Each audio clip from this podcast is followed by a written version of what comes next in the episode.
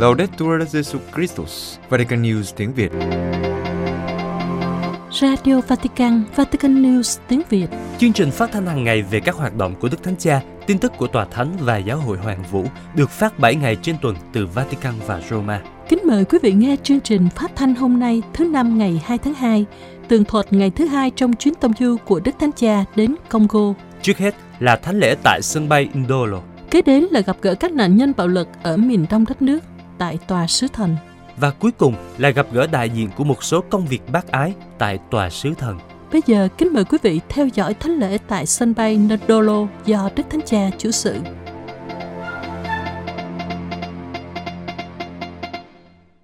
Ngày thứ hai trong chuyến viếng thăm Cộng hòa Dân chủ Congo của Đức Thánh Cha bắt đầu với thánh lễ được Ngài cử hành vào lúc 9 giờ rưỡi sáng thứ Tư ngày 1 tháng 2 tại sân bay Dolo ở thủ đô Kinshasa của Cộng hòa Dân chủ Congo.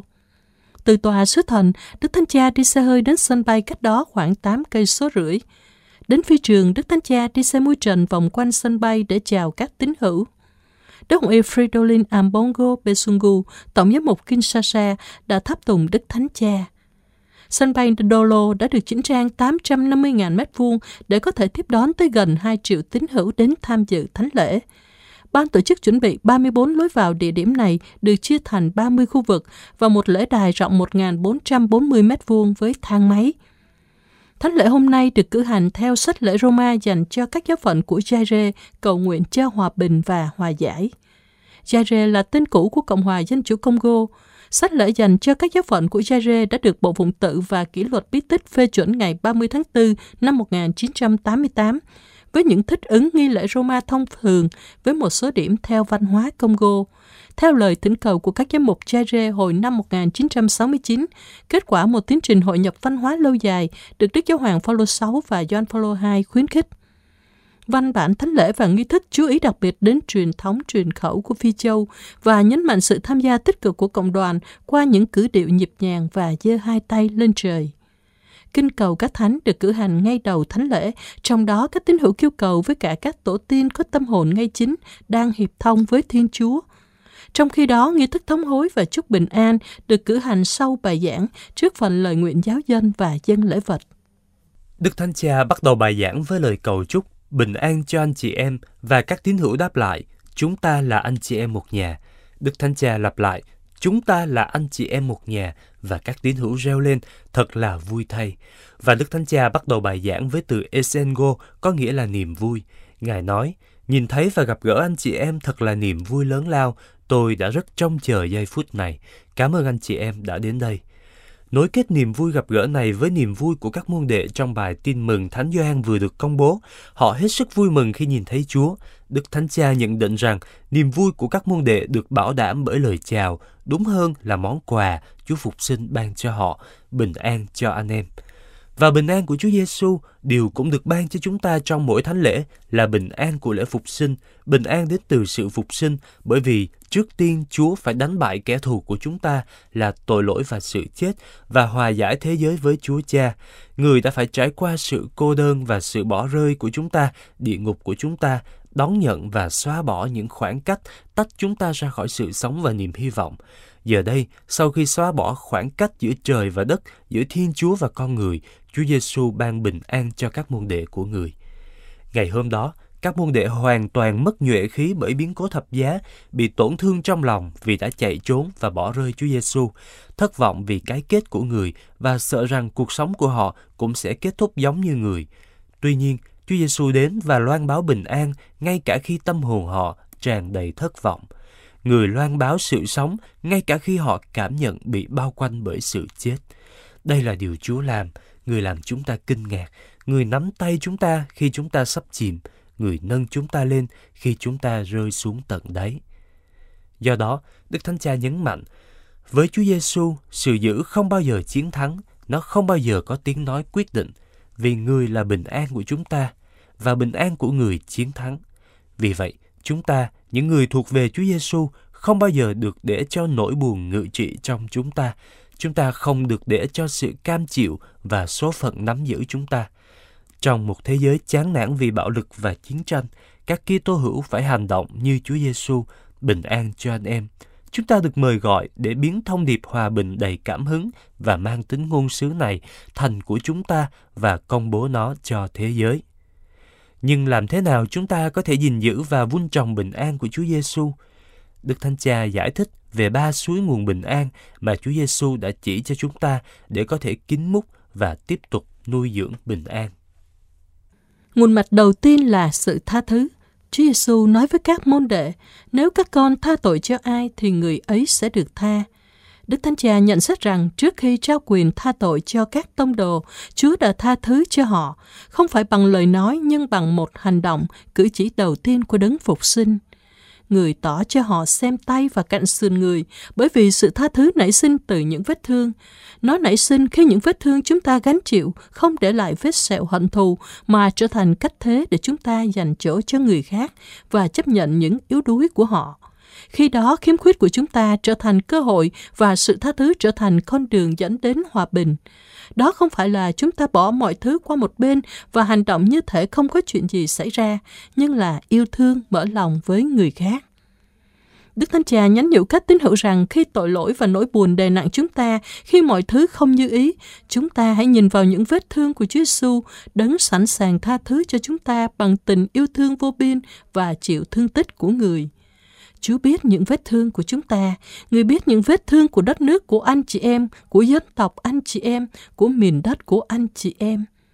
Chúa Giêsu đau khổ với anh chị em, người nhìn thấy những vết thương anh chị em mang trong lòng và muốn an ủi và chữa lành cho anh chị em bằng cách trao cho anh chị em trái tim thương tích của người. Cùng với nhau, chúng ta tin rằng Chúa Giêsu luôn ban cho chúng ta khả năng được tha thứ và bắt đầu lại, và cũng có sức mạnh để tha thứ cho chính mình, cho tha nhân và cho lịch sử. Đức Thánh Cha mong mỏi rằng hôm nay là giây phút ân sủng để đón nhận và cảm nghiệm sự tha thứ của Chúa Giêsu là thời điểm thích hợp cho những người đang mang gánh nặng trong lòng và mong muốn trút bỏ chúng, là thời điểm thuận lợi cho tất cả những người tự xưng mình là ký tơ hữu nhưng lại tham gia vào bạo lực.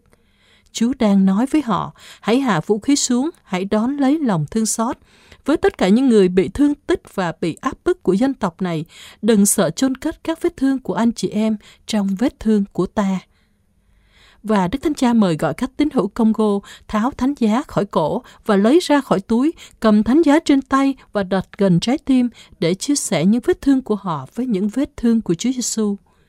Ngài nói, hãy để Chúa Kitô có cơ hội chữa lành tâm hồn chúng ta, hãy trao cho người quá khứ mọi sợ hãi và phiền muộn của anh chị em, Đức Thánh Cha mời gọi viết những lời bình an trên những bức tường trong phòng, trên quần áo và đặt những lời này như một biển báo bên ngoài ngôi nhà. Bình an cho anh chị em. Việc làm này sẽ là lời tuyên bố mang tính ngôn sứ cho đất nước và là một phúc lành của Chúa ban cho những người mình gặp gỡ. Chúng ta hãy nhận lãnh ơn tha thứ của Chúa và đến lượt chúng ta hãy tha thứ cho nhau. Nguồn mạch thứ hai của bình an là cộng đoàn. Đức Thánh Cha lưu ý rằng Chúa Giêsu phục sinh không chỉ nói với từng cá nhân các môn đệ của người, nhưng gặp gỡ cả nhóm họ và ban bình an của người cho cộng đoàn Kitô hữu đầu tiên này. Ngài nhận định rằng sẽ không có Kitô giáo nếu không có cộng đoàn, giống như không có hòa bình nếu không có tình huynh đệ. Nhưng là một cộng đoàn, chúng ta đang hướng về đâu? Chúng ta sẽ tìm thấy bình an ở đâu? Đức Thánh Cha mời gọi suy tư về các môn đệ của Chúa. Trước lễ phục sinh, họ đi theo Chúa Giêsu, nhưng vẫn tiếp tục suy nghĩ theo cách của con người. Họ hy vọng vào một đấng cứu thế, chiến thắng, đấng sẽ đánh bại kẻ thù của người, làm nên những điều kỳ diệu và phép lạ, đồng thời làm cho họ trở nên giàu có và nổi tiếng. Thế nhưng, những ước muốn trần tục đó đã khiến họ trắng tay và cướp đi sự bình an của cộng đoàn, làm nảy sinh những tranh cãi và chống đối. Và Đức Thánh Cha lưu ý, đây cũng là mối nguy hiểm của chúng ta khi ở bên những người khác nhưng lại đi con đường của riêng mình.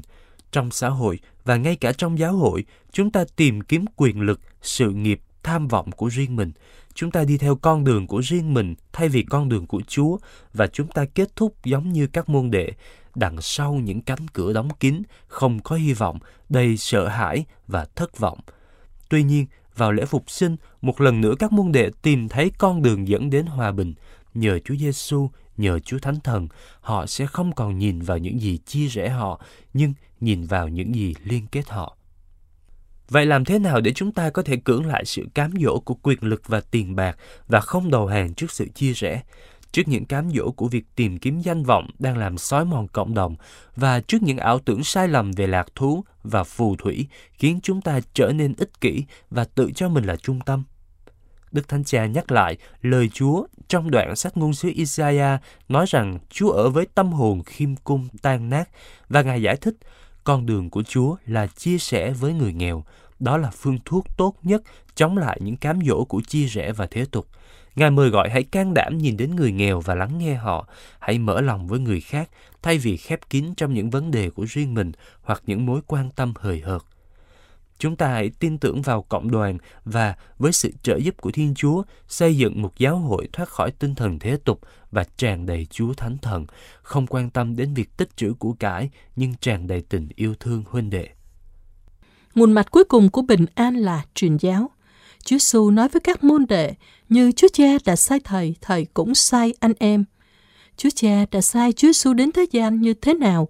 Đức Thánh Cha trả lời, Chúa Cha đã sai người đi phục vụ và hiến mạng sống vì nhân loại để tỏ lòng thương xót đối với từng người và tìm kiếm những người xa lạ. Tóm lại, Chúa Cha đã sai người đến vì mọi người, không chỉ vì người công chính mà còn vì tất cả mọi người.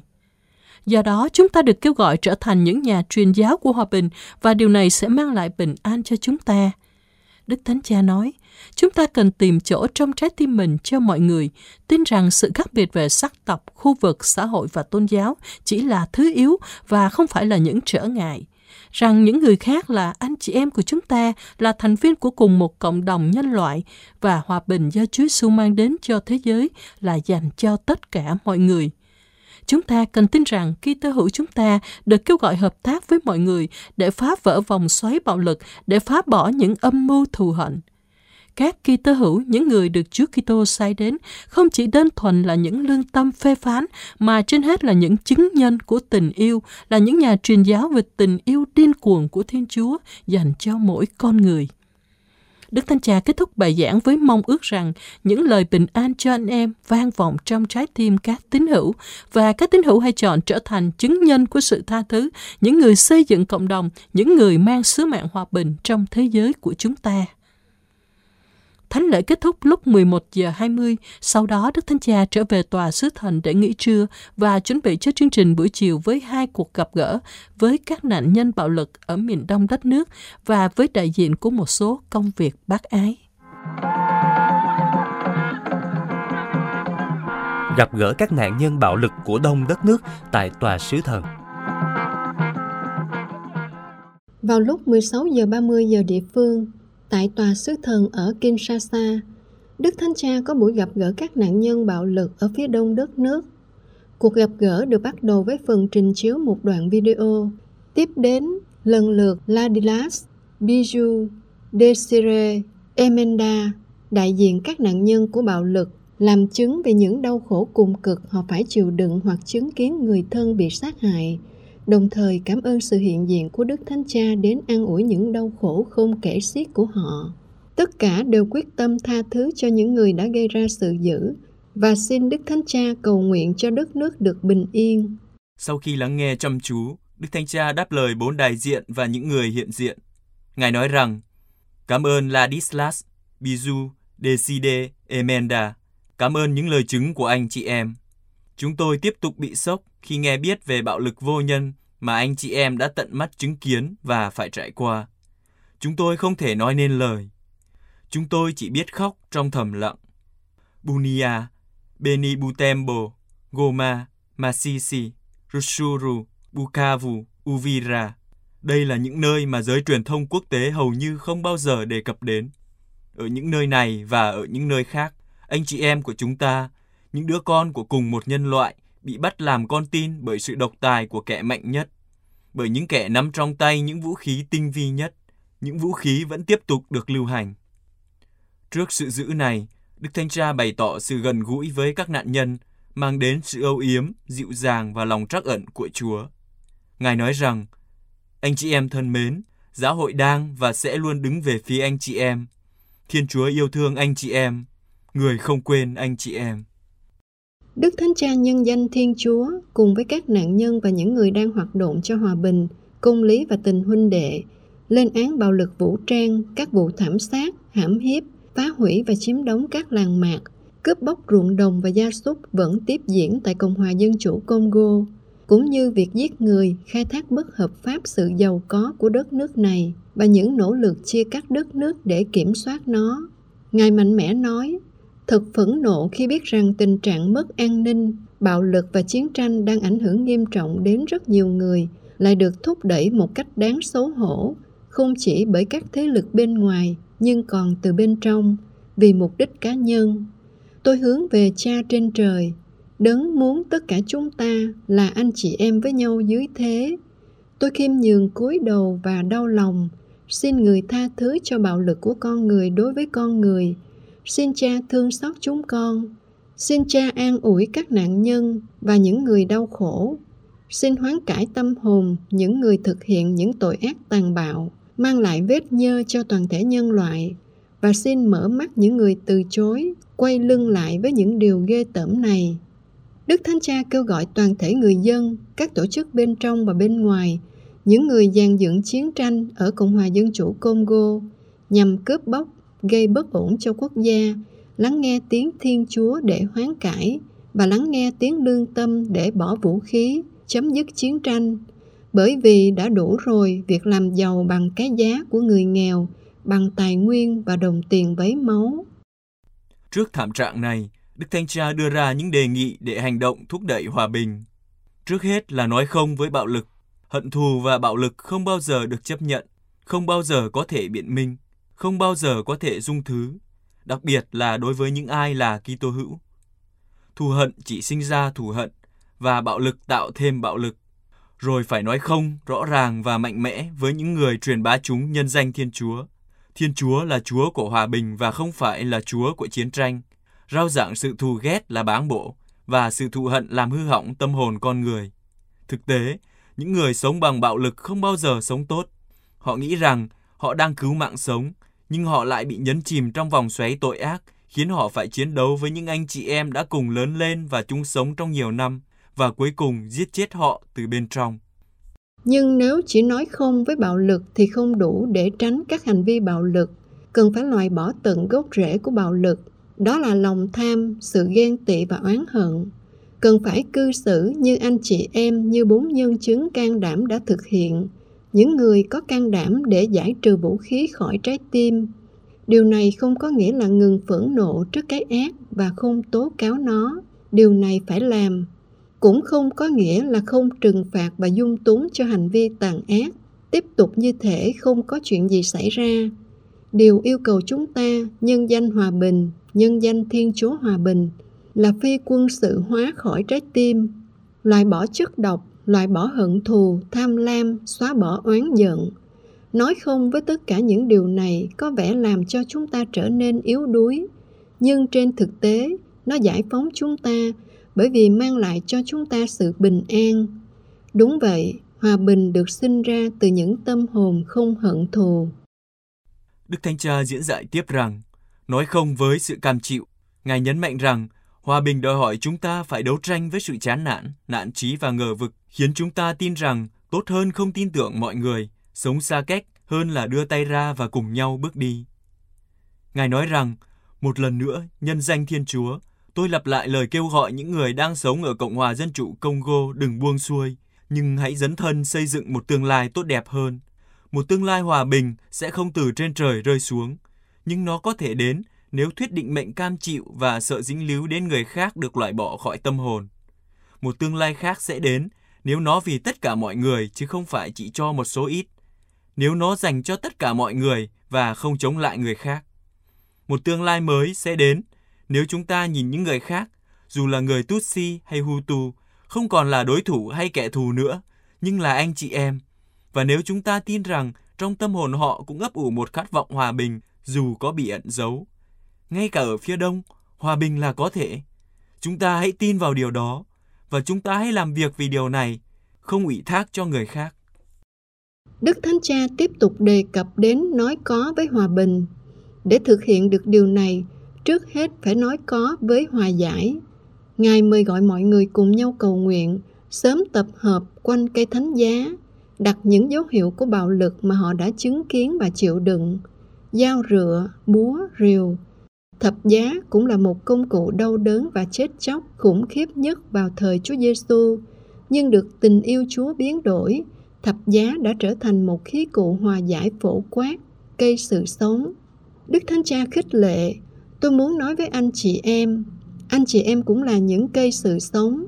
Anh chị em hãy làm như cây xanh, hấp thụ sự ô nhiễm và trả lại oxy, hay như tục ngữ có câu, ở đời hãy làm như cây cọ, nhận đá trả quả.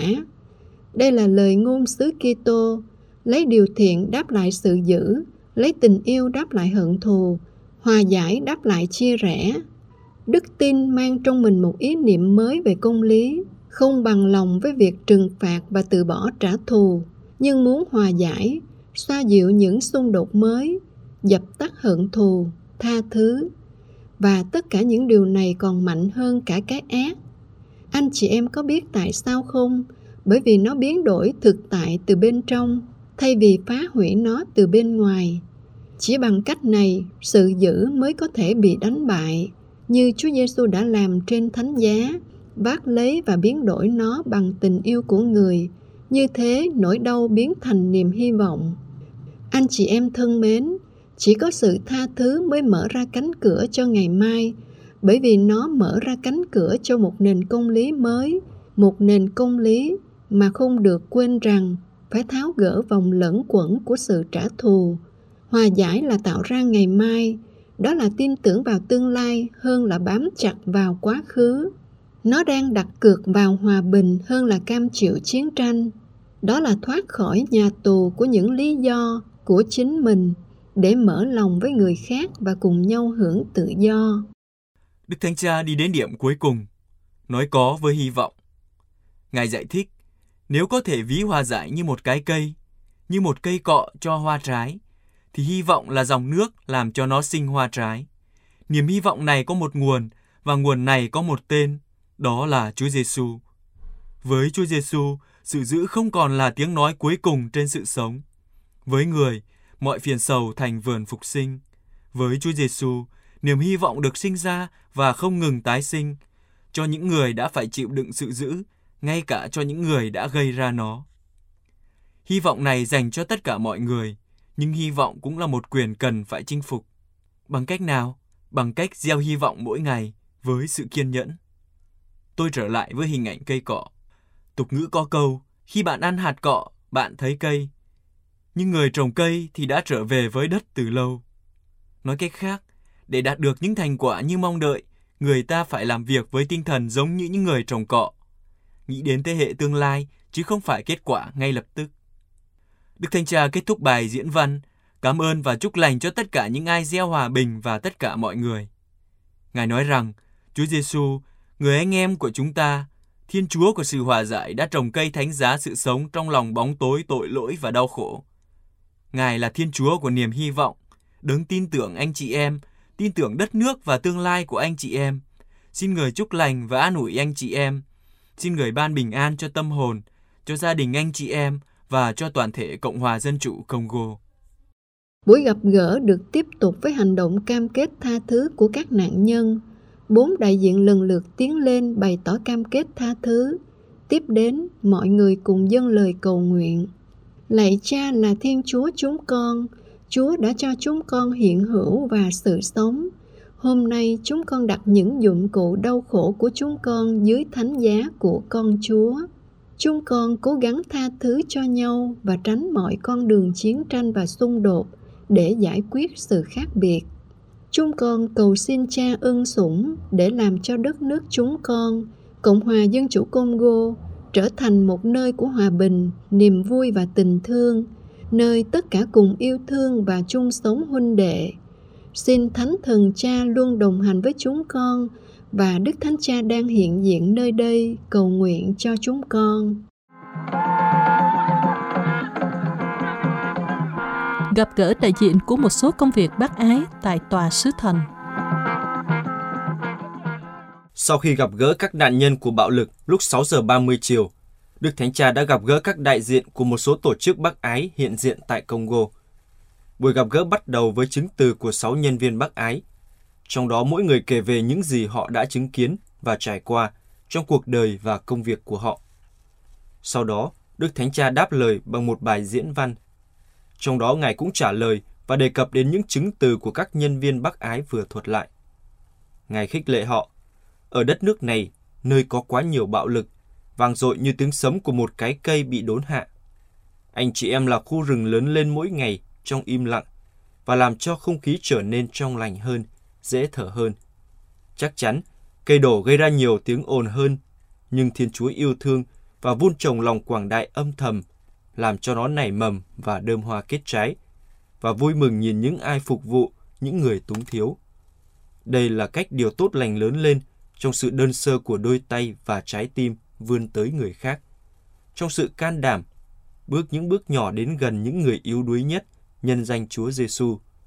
Đây đúng với châm ngôn được Thánh Chelicia trích dẫn, ngàn bước luôn bắt đầu bằng một bước.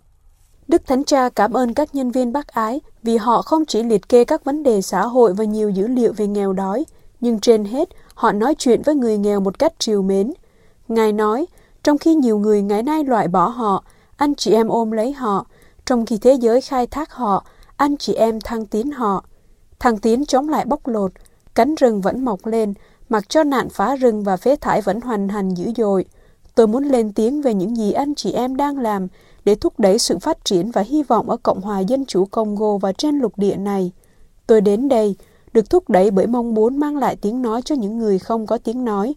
Tôi ước gì các phương tiện truyền thông sẽ dành nhiều không gian hơn cho đất nước này và cho toàn bộ châu Phi. Cầu mong cho các dân tộc, các nền văn hóa, những đau khổ và hy vọng của lục địa trẻ của tương lai này được biết đến.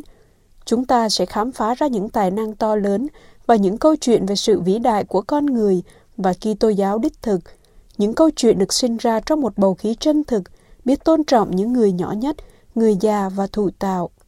Xúc động trước những câu chuyện được kể, Đức Thánh Cha nói, Anh chị em có thể khóc khi nghe những câu chuyện giống như những câu chuyện mà anh chị em đã kể cho tôi về những người đau khổ bị buộc phải sống cuộc sống lang thang do sự thờ ơ nói chung, khiến họ phải sống trên đường phố, khiến họ có nguy cơ bị bạo lực thể xác và lạm dụng tình dục, và thậm chí bị tố là phù thủy. Trong khi điều duy nhất họ cần là tình yêu và sự chăm sóc. Tôi bị ấn tượng bởi những gì Tecadio kể với chúng ta rằng vì bệnh phong mà cho đến ngày nay, năm 2023, bạn vẫn cảm thấy bị phân biệt đối xử, bị coi thường và sỉ nhục. Trong khi, với sự pha trộn giữa xấu hổ, hiểu lầm và sợ hãi, người ta vội vã tẩy rườn, nơi thậm chí chỉ cái bóng của bạn đi qua. Nghèo đói và bị từ chối, làm xúc phạm con người, làm xấu đi phẩm giá của con người. Chúng giống như cho tàn, dập tắt ngọn lửa mà con người có nơi mình. Đúng vậy, mỗi người như được tạo dựng theo hình ảnh của Thiên Chúa, đều tỏa sáng với ngọn lửa rực rỡ. Nhưng chỉ có tình yêu mới loại bỏ được lớp cho tàn bao phủ họ. Chỉ bằng cách phục hồi phẩm giá, nhân loại mới có thể được phục hồi. Tôi rất buồn khi biết rằng, ở đây cũng như ở nhiều nơi trên thế giới, trẻ em và người già đang bị bỏ rơi. Chúng ta hãy nhớ rằng, một sự phát triển thực sự của con người không thể thiếu ký ức và tương lai. Đức Thánh Cha nêu ra cho các nhân viên bác ái hai câu hỏi. Trước tiên là có đáng không? Có đáng dấn thân khi đối diện với một đại dương nhu cầu đang gia tăng liên tục và nhanh chóng không? Đó chẳng phải là một nỗ lực vô ích, cũng như thường làm nản lòng sao? Điều sơ Maria Celeste đã nói giúp ích cho chúng ta. Mặc dù chúng ta nhỏ bé, nhưng Chúa chịu đóng đinh, muốn có chúng ta ở bên cạnh người để nâng đỡ thảm kịch của thế giới. Đó là sự thật, lòng bác ái đồng điệu với Chúa và người làm chúng ta ngạc nhiên với những điều kỳ diệu bất ngờ xảy ra qua những ai được người yêu mến. Những câu chuyện của anh chị em chứa đầy những sự kiện kỳ diệu, được biết đến với trái tim của Chúa và không thể chỉ với sức mạnh của con người. Tôi nghĩ về những gì Pierre đã nói với chúng ta rằng trong sa mạc của sự bất lực và thờ ơ, trong biển đau đớn, cùng với những người bạn của mình, anh đã khám phá ra rằng Chúa đã không quên anh, bởi vì người đã gửi cho anh những người không ngoảnh mặt đi khi đi ngang qua đường chỗ anh. Như vậy, nơi khuôn mặt của họ, anh đã tái khám phá ra Chúa Giêsu và bây giờ anh muốn làm điều tương tự cho những người khác. Điều tốt lành là như thế, nó lan tỏa, nó không để mình bị tê liệt bởi sự cam chịu và những con số thống kê, nhưng mời gọi chúng ta trao tặng cho người khác những gì chúng ta đã nhận được cách nhưng không. Trên hết, những người trẻ cần nhìn thấy điều này, những khuôn mặt vượt qua sự thờ ơ khi nhìn thẳng vào mắt của con người, những bàn tay không cầm vũ khí và không nắm lấy tiền, nhưng vươn tới những người đang đứng trên mặt đất và nâng đỡ họ lên xứng với phẩm giá của họ, xứng phẩm giá của con cái Thiên Chúa. Do đó, Đức Thánh Cha kết luận, điều này là đáng và đó là một dấu hiệu tốt cho thấy giới chức chính quyền thông qua các thỏa thuận gần đây với Hội đồng Giám mục đã công nhận và đánh giá cao công việc của những người tham gia vào các lĩnh vực xã hội và bác ái. Điều này chắc chắn không có nghĩa là việc chăm sóc những người yếu thế nhất, cũng như dấn thân về y tế và giáo dục, có thể được ủy thác một cách có hệ thống cho hoạt động tình nguyện. Đây là những nhiệm vụ ưu tiên của những nhà điều hành đất nước, với sự quan tâm đến việc đảm bảo các dịch vụ cơ bản cho cả những người dân sống xa cách các trung tâm đô thị lớn. Đồng thời, những người tin vào Chúa Kitô không bao giờ được làm vấy bẩn chứng từ bác ái, lời chứng về Thiên Chúa bằng việc tìm kiếm những đặc quyền, uy tín, danh tiếng và quyền lực. Không, các phương tiện, nguồn lực và kết quả tốt là dành cho người nghèo, và bất cứ ai chăm sóc họ luôn được mời gọi để nhớ rằng quyền lực là sự phục vụ và bác ái không được đưa đến chỗ ở lại trong vinh dự, nhưng đòi hỏi sự cấp bách và cụ thể. Theo nghĩa này, trong số rất nhiều việc phải làm, tôi muốn nhấn mạnh đến một thách đố liên quan đến tất cả mọi người chứ không chỉ đất nước này. Nguyên nhân gây ra nghèo đói không phải là do thiếu của cải và cơ hội, mà là do sự phân phối không đồng đều. Những người giàu có, đặc biệt nếu họ là Kitô hữu, được yêu cầu chia sẻ những gì họ có với những người thiếu thốn những thứ cần thiết, đặc biệt khi họ thuộc cùng một dân tộc. Đó không phải là một đòi hỏi của lòng tốt, mà là của sự công bằng. Đó không phải là lòng nhân từ, mà là niềm tin. Bởi vì, như Kinh Thánh nói, đức tin không có việc làm là đức tin chết. Kế đến, Đức Thánh Cha nêu lên câu hỏi thứ hai. Thực hiện điều tốt như thế nào? Làm bác ái như thế nào? Theo tiêu chí nào? Với câu hỏi này, Đức Thánh Cha gợi ý ba điểm. Điểm thứ nhất, bác ái đòi hỏi sự gương mẫu. Thật vậy, đó không chỉ là việc anh chị em làm, mà nó còn là biểu hiện của con người anh chị em. Đó là một lối sống, là sống tin mừng. Do đó, cần có sự tín nhiệm và minh bạch. Tôi đang nghĩ đến việc quản lý tài chính và hành chính của các dự án, nhưng cũng nghĩ đến sự dấn thân, cung cấp các dịch vụ đầy đủ và chất lượng. Đây chính là tinh thần đặc trưng cho rất nhiều công việc của giáo hội, mà từ đó đất nước này được hưởng và đã đánh dấu lịch sử của nó, luôn luôn phải làm gương mẫu. Điểm thứ hai, tầm nhìn xa, tức là biết nhìn về phía trước. Điều cần thiết là các sáng kiến và công việc tốt, ngoài việc đáp ứng các nhu cầu trước mắt, còn phải bền vững và lâu dài. Không chỉ đơn giản là theo kiểu trợ giúp, mà còn được xây dựng trên cơ sở những gì thực sự có thể làm được và với tầm nhìn dài hạn, để chúng tồn tại theo thời gian và không kết thúc với bất kỳ ai bắt đầu chúng. Thay vì phân phát trợ giúp, vốn luôn trong tình trạng thiếu thốn, tốt hơn cần truyền tải kiến thức và công cụ giúp phát triển tự chủ và bền vững. Về vấn đề này, tôi cũng nghĩ đến sự đóng góp to lớn của ngành y tế công giáo mà ở đất nước này cũng như ở nhiều nơi khác trên thế giới, mang lại sự an ủi và hy vọng cho người dân, giúp đỡ những người đau khổ một cách miễn phí và nghiêm túc bằng cách trợ giúp thông qua các công cụ hiện đại và thích hợp. Cuối cùng, yếu tố thứ ba là kết nối. Chúng ta cần tạo ra một mạng lưới, không chỉ mạng lưới ảo mà còn cụ thể, như đã xảy ra ở đất nước này trong bản giao hưởng cuộc sống của khu rừng lớn và thảm thực vật đa dạng của nó. Mạng lưới làm việc với nhau ngày càng nhiều hơn, liên tục hiệp lực với nhau, hiệp thông với các giáo hội địa phương và với vùng lãnh thổ. Mạng lưới Mỗi người có một đặc sủng riêng nhưng được kết nối với nhau, chia sẻ những cấp bách, ưu tiên, nhu cầu, không đóng cửa và tự quy chiếu, sẵn sàng tham gia với các cộng đoàn kỳ tô hữu khác và các tôn giáo khác, và với nhiều tổ chức nhân đạo hiện diện, tất cả vì lợi ích của người nghèo.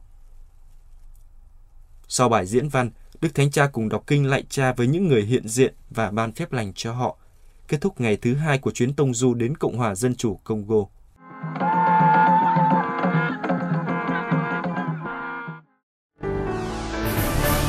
Cảm ơn quý vị và các bạn đã chú ý lắng nghe. Hẹn gặp lại quý vị và các bạn trong buổi phát của Vatican News vào ngày mai. Laudetur Jesu Christus, ngợi khen Chúa Giêsu Kitô.